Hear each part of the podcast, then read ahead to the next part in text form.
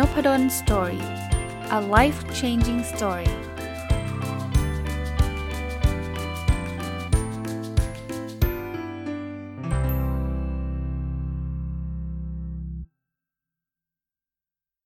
วัสดีครับ ยินดีต้อนรับเข้าสู่ Nopadol's Story Podcast นะครับ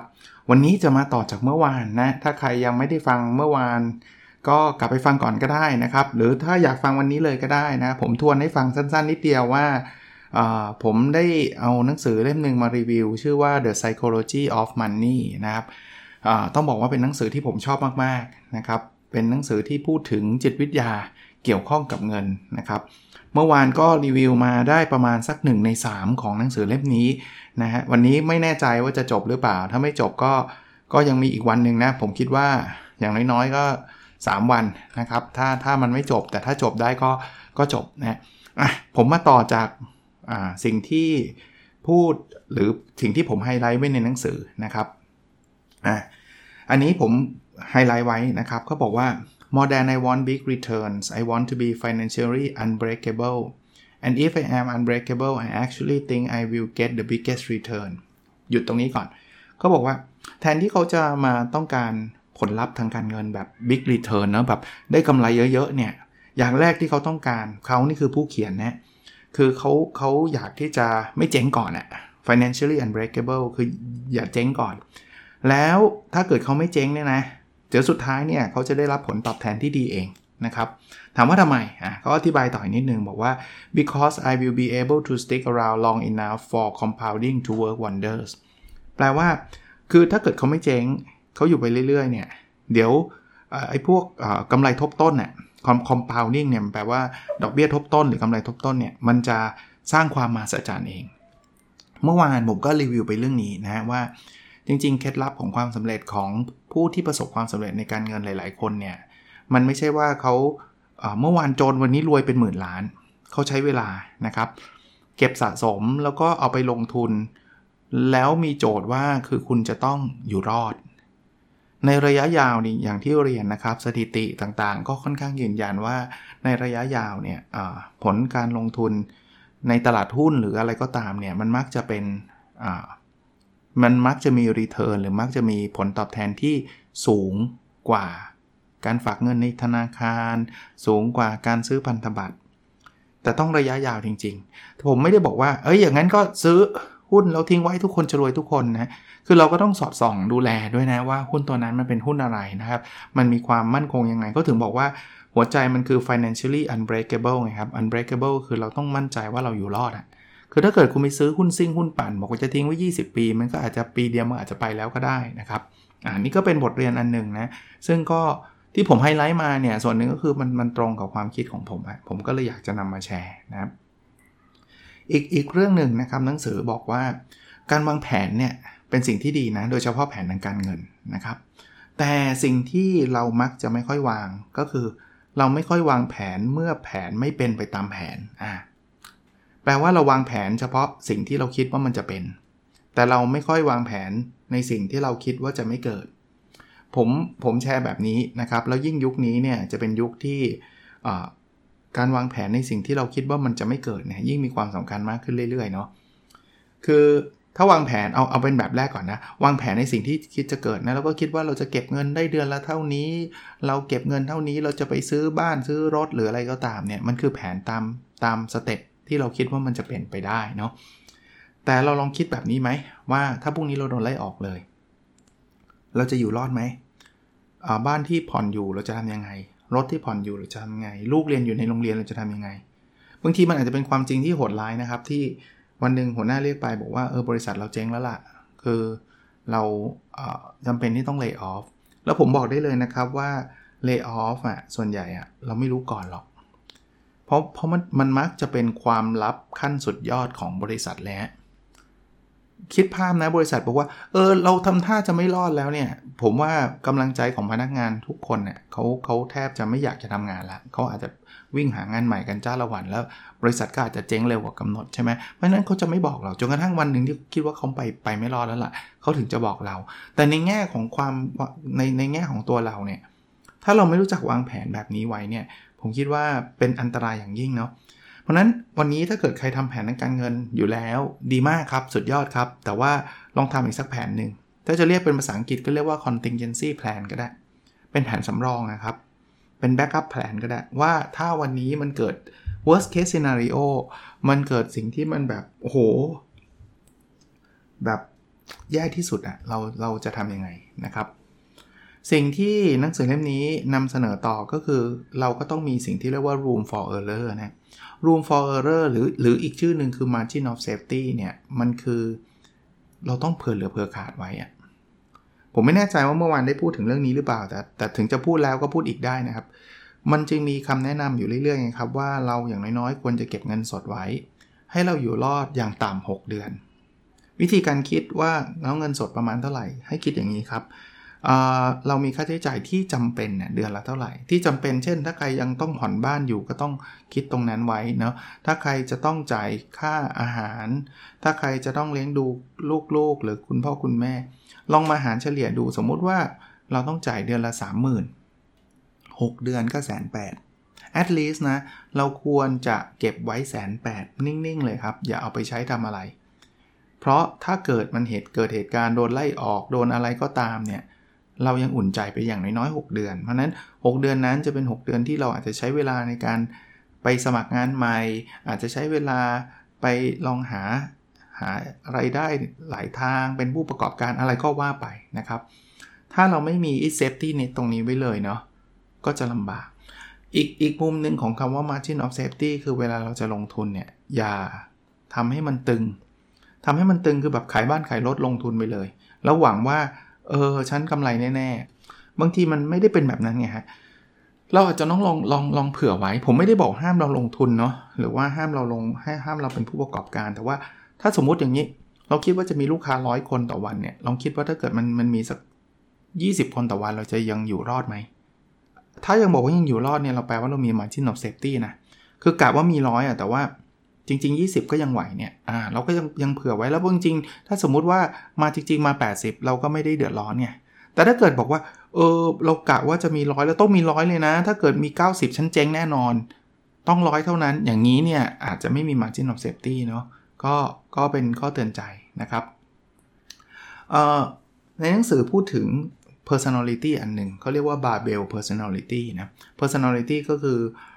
คุณลักษณะของเราเนี่ยนะครับนะ บุคลิกของเรานะบาเบลก็คือการแบบ balance นะคือเราต้องเป็นคนที่มองโลกในแง่ดีนะมองโลกในแง่ดีแปลว่าอะไรแปลว่าเราก็ต้องมองว่าชีวิตมันมีความหวังนะแต่ในขณะเดียวกันเราต้องเป็นคน paranoid ด้วย คือมันดูเหมือนขัดกันนะ paranoid ก็คือเป็นคนต้องขี้ระแวงขี้ระมัดระวังนะว่าแล้วเราจะไปให้มันถึงจุดที่เราต้องการเนี่ยเราต้องระวังเรื่องอะไรบ้าง ผมยกตัวอย่างให้ให้เป็นรูปธรรม เช่น เราอยากจะออกมาทำธุรกิจเนี่ยมองลงในแง่ดีไว้ก่อนว่า เออ ยังไงเนี่ยธุรกิจมันก็ต้องไปรอดนะ เราก็ต้องเลี้ยงดูพ่อแม่อะไรเงี้ย มันก็น่าจะเป็นสำเร็จ แต่ไม่ใช่แง่ดีแบบทุ่งหญ้าลาเวนลาเวนเดอร์ คือแบบ เฮ้ย ฉันไม่ดูอะไรเลย ฉันจะแบบมีความสุขอย่างเดียว แบบขายดิบขายดีอย่างเดียวนะ ให้เราพารานอยด้วยว่า เออ แล้วมันมีอะไรบ้างที่มันจะเป็นอุปสรรคมากีดขวางเรา นะ แล้วเราก็ต้องต้องจัดการอุปสรรคพวกนั้นนะครับ อันนี้ก็ เป็น characteristic หรือว่าเป็นลักษณะที่ดีของคนทำธุรกิจนะครับอีกคำหนึ่งนะครับเขาบอกว่าส่วนใหญ่แล้วนะในในชีวิตประจำวัน อันนี้ผมก็พูดอยู่ในพอดแคสต์ผมเป็นประจำอยู่แล้วแต่บอกว่าในชีวิตประจำวันเราเนี่ยนะมันจะมีไม่กี่อย่างครับที่มันจะส่งผลเยอะมาก ที่เราเรียกกันว่า Pareto ฮะหรือกฎ 80-20อะ20%ของสิ่งที่เราทำเนี่ยมันมีเอฟเฟกต์80%ของของเอฟเฟกต์ทั้งหมด ถ้าเป็นธุรกิจเนี่ย 20%ของ Product เนี่ยจะสร้างยอดขาย 80%ของยอดขายทั้งหมดนะ ถ้าเป็นเรื่องการลงทุนในในหุ้นเนี่ย หุ้น 20%ในพอร์ตเนี่ยอาจจะทำกำไร 80%ของกำไรทั้งหมดนะ เพราะฉะนั้นเนี่ยตัวเราเราเราลองมองหา 20%ตรงนั้นดูนะครับ แล้วเราโฟกัสนะครับทำให้มันดีนะ มันมีคำกล่าวคำหนึ่งนะครับในหนังสือเนี่ยยกคำกล่าวของ Netflix CEO นะครับคุณ Reed Hastings นะ ผมแปลมาเลยแล้วกันนะครับ จะได้ไม่ต้องอ่านภาษาอังกฤษ คือเขาบอกว่าเมื่อไรก็ตามเนี่ยเขาเริ่มรู้สึกว่าจะเรียกว่าอัตราความสำเร็จของเขาเนี่ยมันเริ่มสูงขึ้นเนี่ยเขาจะบอกลูกน้องเขาครับบอกว่าแสดงว่าเราไม่ take risk แสดงว่าเราไม่ไม่ยอมทำอะไรที่มันกล้าเสี่ยงนะถ้าอัตราความสำเร็จสมมติออก product นี้ก็ work ออก product นั้นก็ work เนี่ยเขาจะกระตุ้นลูกน้องให้เขาให้กล้าที่จะเสี่ยงมากขึ้น นะเราเราจำเป็นที่ต้องไปถึงจุดนั้น ไม่งั้นเนี่ยเราพูดง่ายๆเราจะอยู่ใน comfort zone จะทำแต่สิ่งง่าย ๆ แต่มันมันในที่สุดแล้วสิ่งง่ายๆ พวกนั้นเนี่ยนะมันไม่ยั่งยืนนะครับ มันแป๊บเดียวมันก็จะถูก disruption มันมันจะถูกแย่งไป ก็เหมือนเคสที่เราเห็นอยู่เรื่อยๆนะครับที่เรา classic case อย่างฟิล์มถ่ายรูปกับฟิล์มอย่างเงี้ยมันก็เป็นสิ่งง่ายๆ ที่แบบเราว่าโคดักก็ได้เงินเยอะแยะจากการล้างฟิล์มนะ ถ้าใครเป็นคนรุ่นผมเนี่ยน่าจะเข้าใจคำว่าล้างฟิล์มนะ แต่วันหนึ่งเนี่ยมันก็เกิดกล้องดิจิตอลขึ้นมา มันเกิดมือถือสมาร์ทโฟนขึ้นมา ฟิล์มก็ตายไปทันที เพราะฉะนั้นเนี่ยถ้าเกิดเราไม่กล้าที่จะ challenge ตัวเอง เรายังอยู่ใน comfort zone ในมุมนี้นะครับ ในมุมของความง่าย ความสะดวก ความสำเร็จในระยะสั้นก็ก็เป็นเรื่องอันตราย อันนี้ก็เป็นสิ่งที่ Netflix CEO ได้ได้บอกไว้ในหนังสือเล่มนี้นะครับอีกอันนึงนะครับ อันนี้ก็เป็นคำกล่าวของจอร์จโซรอส ถ้าใครเป็นคนรุ่นผมอีกเหมือนกันนะครับ น่าจะรู้จักชื่อนี้เป็นอย่างดี ถ้าเป็นรุ่นใหม่ๆ อาจจะไม่ค่อยได้รู้จักละ เท้าความนิดหนึ่งจอร์จโซรอสเนี่ยได้รับการขนานนามว่าเป็นพ่อมดทางการเงินนะที่คนไทยรู้จักจอร์จโซรอสดี เพราะว่าตอนที่เราเกิดวิกฤตต้มยำกุ้งในปี 2540 นะครับ จอร์จโซรอสเป็นหนึ่งในคนที่ทำให้เกิดวิกฤตนั้นของประเทศไทย คือเขาเรียกว่ามาเก็งค่าเงินบาท นะครับแล้วสุดท้ายเราเราก็แพ้นะครับเราก็เละเทะไปเลยนะครับค่าเงินบาทก็ลอยตัวจาก 25 บาทกลายเป็นตอนนั้นพุ่งไป 50 กว่าบาทนะแต่แต่ประเด็นคือจะไม่ได้พูดถึงเรื่องนั้นครับจอร์โซรอสได้ได้มีคำกล่าวคำหนึ่งนะครับในหนังสือเล่มนี้ก็ได้อ้างอิงถึงบอกว่า จริง ๆ แล้วเนี่ยมันไม่เกี่ยวหรอกว่าคุณจะตัดสินใจถูกกี่ครั้งหรือผิดกี่ครั้ง มันเกี่ยวกับที่ว่าตอนที่คุณถูกกับคุณได้เงินเท่าไหร่ แล้วก่อนที่คุณผิดกับคุณเสียเงินเท่าไหร่ ผมผมชอบคำนี้นะครับ แล้วว่าแล้วประสบการณ์ส่วนตัวผมเนี่ยเวลาไปเจอนักลงทุนเนี่ยในในการเทรดหุ้นในการซื้อหุ้นเนี่ยผมก็เพลินมีมีมีคนรู้จักอยู่บ้างนะครับเขาก็บอกว่าส่วนใหญ่แล้วเนี่ยนะเขาเทรดผิดมากกว่าเทรดถูกนะคือพูดง่ายๆซื้อหุ้นผิดตัวมากกว่าซื้อหุ้นถูกตัวนะแต่ซื้อหุ้นผิด แต่เขาเจ็บน้อยไงเขารู้จักการคัดลอสเขารู้จักการสต็อปลอสก็คือเจ๊งไม่เยอะซื้อหุ้นผิดก็เจ๊งไม่เยอะ แต่เวลาเขาถูกอะเขาถูกแบบ 3 เท่า 4 เท่าอะ เพราะฉะนั้นเนี่ยมันไม่ได้แปลว่าเราต้องถูกมากกว่าผิดนะ เพียงแต่ว่าตอนเราถูกเราต้องได้เงินเยอะ แต่ตอนเราผิดเราต้องเสียเงินน้อย concept เดียวกันเลยครับกับพวก Venture Capitalist ที่เอาเงินไปลงทุนในสตาร์ทอัพคือทุกคนก็พอจะทราบใช่ไหมครับว่าสตาร์ทอัพเนี่ยมันมีความเสี่ยงโอกาสที่สตาร์ทอัพเนี่ยจะล้มเนี่ยมันคือประมาณ 90%เลย แล้วเป็นคุณคุณทำไมคุณถึงจะเอาเงินไปลงทุนกับบริษัทที่มันมีโอกาสล้ม 90% Venture Capitalist ส่วนใหญ่เขาก็จะใช้กฎแบบนี้แหละครับเขาบอกไม่เป็นไร คุณเจ๊งไปเก้าบริษัทไม่เป็นไร แต่ขอให้บริษัทที่ 10 มันกลายเป็น Facebook มันกลายเป็น Google มันโตขึ้นร้อยเท่า 200 เท่า ไอ้เจ๊ง 9 อันนี่เรื่องเล็กเลย นี่คือ concept ของการลงทุนนะครับ concept ของการตัดสินใจนะก็ก็ เอามาฝากเช่นเดียวกันนะ เล่มนี้มันแบบโอ้โหแบบ ถ้าถ้าถ้าผมจัดอันดับ ซึ่งใกล้ๆ สิ้นปีผมคงมาจัดอีกที เล่มนี้ต้องติด Book of the Year ของผมอะผมว่ามันมันได้ข้อคิดเกี่ยวกับการเงินเยอะมากนะอะอีกอันนึงนะครับเขาบอกว่า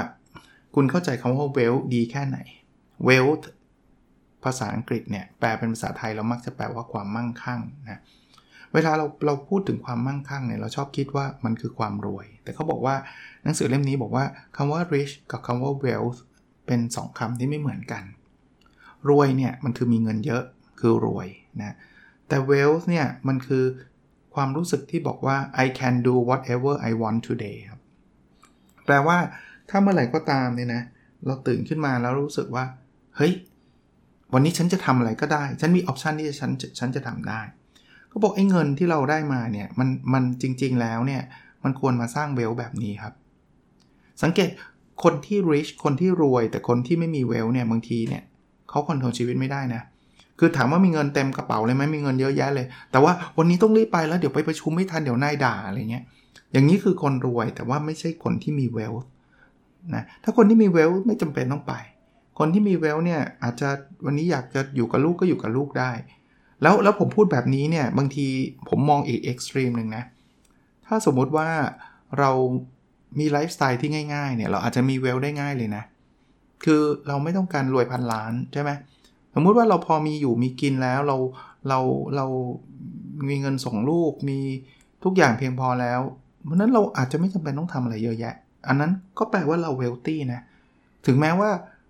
เราอาจจะไม่ได้ rich เท่ากับคนอื่น หรือเราอาจจะไม่ได้รวยเท่ากับคนอื่น ด้วย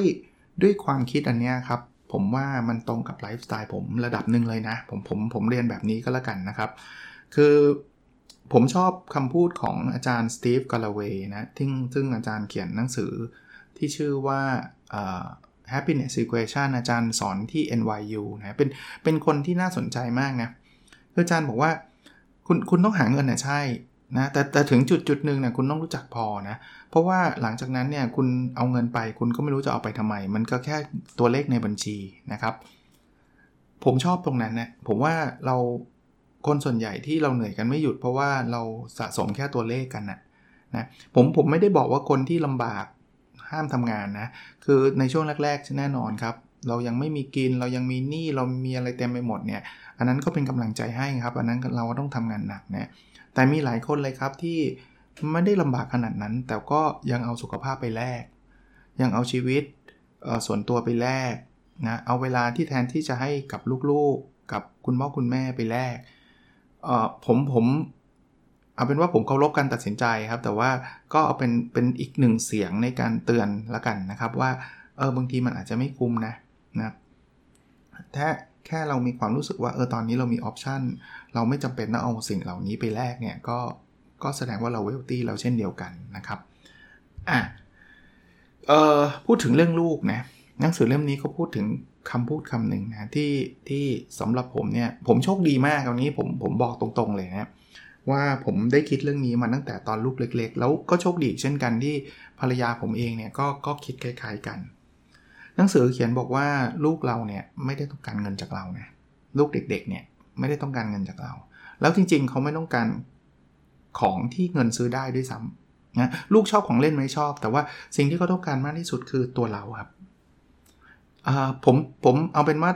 เตือนแล้วกันนะเตือนเตือนในในมุมของผมเองนะว่า ถ้าใครมีลูกเล็ก ๆ เนี่ยสเปนไทม์ของเขาให้มากที่สุดนะใช้เวลาเขาให้มากที่สุด วงเล็บผมเข้าใจข้อจำกัดว่าบางคนอาจจะไม่ได้หรอกอาจารย์ลูกอยู่ต่างจังหวัด ผมอยู่กรุงเทพอะไรก็ว่ากันไปนะ แต่เอาเป็นว่าท่านทำดีที่สุดแล้วก็ไม่มีปัญหา แต่อย่าอย่าให้เวลาเหล่านั้นผ่านไป ตอนลูกผมเล็กๆนะ ตอนนั้นเนี่ยต้องเรียกว่าผมทำงานหนักไหมทำงานหนักมากนะ แต่ว่าผมเป็นคนที่เลี้ยงลูกเอง โดยที่ไม่มีพี่เลี้ยงเลยด้วยซ้ำนะ ตอนกลางคืนลูกผมก็ตื่น ลูกผมเน้นไปนอนนอนกลางวันเหมือนเหมือนตั้งใจแกล้งพ่อเลยนะ ก็ตื่นก็ตื่นครับ ผมก็เป็นคนอุ้มลูกนอนตลอดนะครับโจมเลยแหละ เอาเป็นว่าน้ำหนักผมขึ้นเป็น 10 โลตอนที่ผมมีลูกอะ นะก่อนที่มีลูกกับหลังมีลูกเนี่ยคือร่างกายโซมไปเยอะเลย แต่จริงๆไม่ไม่สนับสนุนให้โซมนะ แต่ว่าผมก็เลยจะบอกว่ามีคนบอกว่าเอ้ยทำไมไม่จ้างคนเลี้ยงทำไมไม่ให้แบบไปนอนกับพี่เลี้ยง ผมผมตอบแบบนี้อันนี้เป็นความเห็นผมคือ ผมบอกว่าชีวิตคนเรา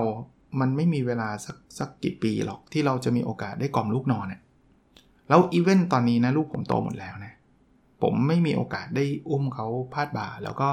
ให้เขาเลอนมอะไรเงี้ยมันมันไม่มีอีกแล้วไงแต่ถามว่าผมเสียดายไหมไม่เสียดายไง เพราะว่า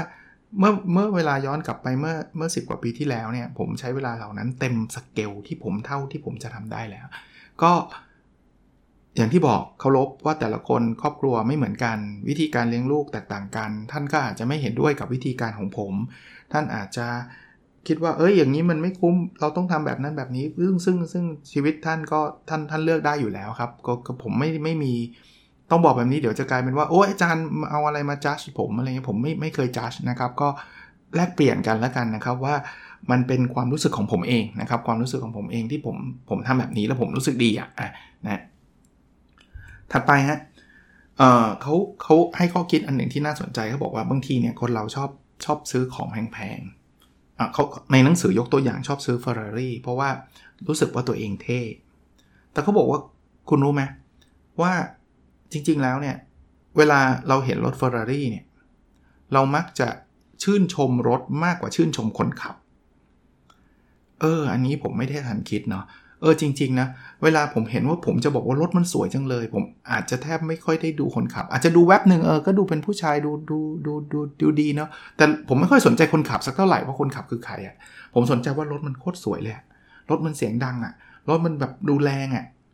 เพราะฉะนั้นเนี่ยบางทีเนี่ยมันมันไม่ได้ตรงกับ คือเขาเขากำลังจะเตือนตัวเราอะครับว่าไอ้การที่เราจะไปซื้อของแพงๆขึ้นมาเนี่ยคนเขาสนใจจริง แต่เขาสนใจของเขาไม่ได้สนใจคุณ นะเขาสนใจว่า โอ้โหรถรถนี้ไม่เคยมีในประเทศไทยสวยว่าอะไรเงี้ยถ้าถ้าอีกวันหนึ่งคุณเดินมาแล้วคุณไม่มีรถเนี่ยเขาไม่มองคุณได้ซ้ำนะกำลังจะบอกว่ามันไม่จำเป็นที่ยต้องไปซื้อของแพงๆเพื่อทำให้คนปรับปลื้มในตัวคุณ เพราะเขาไม่ปรับปลื้มในตัวคุณหรอกเขาเขาชอบเขาชอบของมากกว่านะก็ก็เป็นบทสรุปอันนึงนะครับ ที่ในหนังสือเล่มนี้เขาก็พูดว่าจริง ๆคำว่า wealth เขาพูดคำนี้เยอะนะครับ wealth ที่แปลว่าความมั่งคั่งเนี่ย มันมันคือออปชันมากกว่า ผมชอบคำนี้ครับ ขอขอพูดภาษาอังกฤษอีกนิดนึงคือ wealth is an option not yet taken to buy something later คือมันมันคือมันคือความสบายใจครับ มันคือความรู้สึกที่ว่า ถ้าฉันจะซื้อฉันก็ซื้อได้แต่ฉันไม่ซื้อ นี่คือ wealth เราไม่จำเป็นต้องไปซื้อของทั้งนั้นที่ เราไม่มีเงินเนี่ยนะ คือถ้าเกิดใครเนี่ยประเทศบางบางคนเนี่ยถึงขนาดที่ว่าไปกู้เงินเพื่อซื้อเพื่อจะมาโชว์คนอื่นอย่างเงี้ยไม่เวิร์คครับ อย่างนั้นไม่เรียกว่าเวลเลยครับ เพราะว่ามันมีเบอร์เดนเต็มไปหมด แต่ว่าเวลคือจะเอาก็ได้นะ แต่ว่าฉันไม่ได้มีความอยากที่จะเอา อารมณ์คล้ายๆแบบนั้นนะครับเเรื่องเวลถ้าใครอยากจะมีคำแนะนำคือเขาบอกว่าเอาล่ะหลายคนอาจจะบอกว่านั้นมีเคล็ดลับไหมในการซื้อหุ้นเด็ด เขาบอกว่าเคล็ดลับง่ายๆ คือการเซฟครับเซฟคือการเก็บเงินฮะเพราะฉะนั้นเนี่ยต่อให้คุณมีรายได้มากเท่าไหร่นะ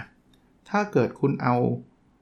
เงินรายได้ที่มีทั้งหมดเนี่ยไปใช้จ่ายหมด คุณไม่มีทางมี wealth ได้เลย นั้นหัวใจมันอยู่ที่การ save แต่แน่นอนคุณก็ต้องหารายได้ใช่ ไม่ใช่ว่านั่งอยู่กับบ้านแล้วจะ save มันจะ save ไม่ได้ใช่ไหมมันก็ต้องมีรายได้นะแต่อย่างแรกเนี่ยเขาบอกว่า wealth เนี่ยมัน relative กับสิ่งที่เราต้องการ ถ้ายิ่งคุณต้องการเยอะเวลคุณก็จะยิ่งน้อยเวลคือความมั่งคั่งนะแต่ทีหนึ่งทำไมอะผมต้องมีเฟอร์รารี่ให้ได้อย่างเงี้ยอะถ้าผมต้องมีเฟอร์รารี่ให้ได้สิ่งที่ผมต้องทำอะไร ผมก็ต้องตะเกียกตะกายทำงานสับสิบอย่าง เพื่อเก็บเงินเพื่อที่จะซื้อรถเฟอร์รารี่คันหนึ่ง20 ล้านใช่ปะเพราะผมต้องการมันเยอะไง ผมก็จะไม่ถึงจุดที่มันเป็นเวลสักทีอะว่าผมจะทำอะไรก็ได้ไม่ได้ ผมต้องเงินมาผ่อนเฟอร์รารี่เดือนละ 3 0 0 0 0น เอ้ยถ้ามันเป็นแบบนั้นเนี่ยผมก็ติดกับดักนะครับเพราะฉะนั้นเนี่ยคำว่า wealth เนี่ยมันจึงขึ้นอยู่กับความต้องการของมนุษย์ ในหนังสือเขาจึงมี equation อันหนึ่งฮะเขาบอกว่าไอ้ไอ้สิ่งที่เราจะ save ได้เนี่ยนะมันคือส่วนต่างระหว่างอีโก้ของเรากับรายได้ของเราอะถ้าอีโก้มากกว่ารายได้เนี่ยเราจะเก็บเงินไม่ได้ เข้าใจคำว่าอีโก้ใช่ไหมอีโก้คือแบบฉันอยากจะโชว์คนอื่น show off ว่าฉันเจ๋งฉันเท่เนาะเพราะฉะนั้นเนี่ย โอ้รถต้องเป็นเฟอร์รารี่เท่านั้นเนาะเสื้อผ้ากระป๋องกระเป๋าต้อง brand name แบบแพงๆ ระดับโลกเท่านั้นอีโก้ยิ่งใหญ่นะ แล้ว income เราเราน้อยกว่าอีโก้นะ มันก็ติดลบไง หรือ income มันเท่ากับอีโก้มันก็ไม่มี save rate ไง แต่ถ้าอีโก้เราน้อยๆนะ เราไม่จำเป็นจะต้องแบบหรูหราฟู่ฟ้ามากเนี่ย แล้ว income เรามากเนี่ยที่เหลือมันก็เป็น save ไง เรามีเงินสมมุติว่ามีเงินเดือนเดือนละห้าแสนแต่ว่าเรา spending สบายๆไม่ต้องมีอีโก้ใช้จ่ายเดือนละห้าหมื่นสมมติ เราก็เก็บได้4ี่แสนห้าไง เพราะนั้นแก็บระหว่างอีโก้กับอินคัมนั่นแหละครับ คือตัวที่เราจะสามารถเซฟเงินได้นะครับบางคนบอกแล้วทำไงอาจารย์เขางี้เขาเขาเขาเล่าเป็นขั้นเป็นตอนเลยฮะเขาบอกว่าเราต้องจ่ายเงินให้น้อย คราวนี้บางคนบอกก็จ่ายน้อยทำไม่ได้อะเขาบอกถ้าจ่ายน้อยคุณก็ต้องการน้อยน้อยคือคือคือก็ต้องเปลี่ยนความต้องการคุณก่อน อา้าวแล้วทำไงต้องการน้อย คุณก็จะต้องไม่ไปสนใจว่าคนอื่นจะมองคุณยังไงเฮ้ยผมว่าตรงนี้มันเป็นรากของไซโคโลจีเลยนะ มนุษย์เราเนี่ยบางทีเนี่ยหลายครั้งเราจ่ายเงิน เพราะว่าเราต้องการให้คนอื่นมองเราดูดีอะผมว่าถ้าเราไม่หลุดกับดักเนี้ยยาก เน้นนะ ผมไม่ได้บอกให้คุณดูโซม ให้คุณดูแย่ แต่คุณไม่จำเป็นต้องแบบว่าดูดีเกินเกินไปอะคำว่าเกินไปของแต่ละคนก็ไม่เหมือนกันเนาะ ส่วนตัวผมสนับสนุนครับ ให้คุณแต่งตัวดี สนับสนุนครับ ให้คุณให้คุณใช้ของที่มีคุณภาพใช่ แต่อย่าเกินตัวฮะอย่างที่เมื่อกี้ผมผมเล่าตัวอย่างอะคือ รถยนต์เนี่ย เราอาจจะขับ รถธรรมดาธรรมดาพอพอใช้ได้ก็พอแล้ว ไม่ต้องไปตะเกียกตะกายจัดเฟอร์รารี่มา เพราะว่าถ้า ยกเว้นว่าคุณมีเงินเยอะไอ้ถ้าถ้ามีเงินเยอะผมไม่ได้ว่ากันเลยก็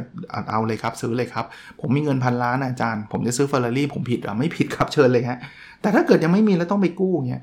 ยังไม่ใช่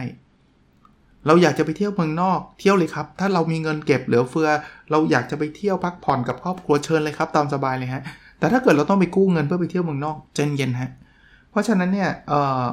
บางทีบางทีมันต้องกลับมานั่งคิดนะ บางทีเราเราเเราไปแคร์สังคมมากจนเกินไปนะครับ อีกอันนึงที่ผมใช้มาตลอดนะ เป็นสูตรของผมเลยตอนหลังนะตอนแรกๆนะผมก็คล้ายๆเป็นแมงเม่าทุกคนเนะ่ยเออผมก็ศึกษานะว่าจะหุ้นตัวไหนดีนู่นนี่นั่นอะไรเงี้ย แล้วถ้าใครเรียน MBA นะมันจะมีแบบว่าโอ้โหคำนวณเลยนะว่า portfolio ที่ optimum เนี่ยจะต้องมี Sharpe ratio เท่าไหร่โอ้โหแบบเต็มที่เลย แต่หนังสือเล่มนี้แบบพูดแล้วกระแทกใจมากและชอบมากคือบอกว่าที่จริง ๆ คุณไม่ต้องการไอ้พวก mathematical optimum strategy หรอกคือคุณไม่ต้องการการลงทุนที่แบบว่าออมีความเสี่ยงน้อยสุดออได้ผลตอบแทนมากสุด efficient ที่สุดอะไรเงี้ยคือคุณไม่ต้องการนะคุณคุณเทสง่ายๆนะ คุณลงทุนไปแล้วคุณนอนหลับสบายป่ะตอนกลางคืน ผมฝากไว้เลยนะครับ อันนี้ผมฝากไว้เลยจริง ๆ ว่าถ้าใครเป็นนักลงทุนนะ เทสง่ายๆนะ ถ้าซื้อหุ้นไปแล้วกลางคืนนอนไม่หลับอะขายเหอะ คือคืออย่าเก็บมันไว้เลยครับ หรือหรือไม่ใช่ไม่จำเป็นต้องเป็นหุ้นนะ ลงทุนอะไรก็ตามที่กลางคืนแล้วต้องหวาดผวาว่าจะเจ๊งบ้างวะจะเจ๊งไม่วัดเลิกเหอะสไตล์ผมเป็นแบบนี้เอาเป็นแบบนั้นนะครับ ตอนนี้เนี่ยผมจะลงทุนอะไรก็ตาม ผมต้องแบบสลีปเวลอะคือคือคือผมรู้สึกว่ามันเซฟระดับหนึ่งอะเอางี้แล้วกันนะครับ คือผมก็ไม่ได้บอกว่าห้ามลงทุนเลยนะ แต่ลงทุนแล้วผมก็รู้จักมันดีพอ แล้วผมก็รู้สึกว่า เออผม ผมโอเคกับประมาณนี้ ผมอาจจะไม่ได้แบบว่า โอ้รวยภายใน 1 เดือน 1 คืนอะไรเงี้ยไม่ไม่ต้องการครับ ผมซื้อหุ้นไม่รู้เคยเล่าในพอดแคสต์หรือเปล่าคือ ผมแทบจะไม่ได้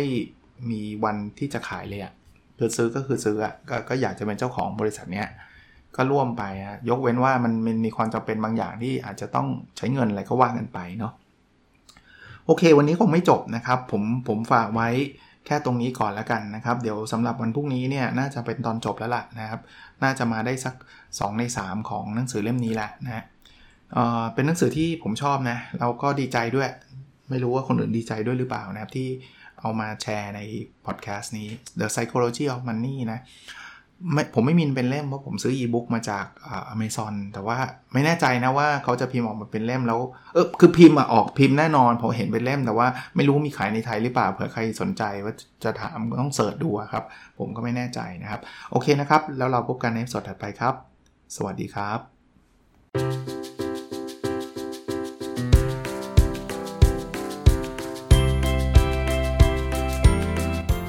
n o p a d o n Story a life changing story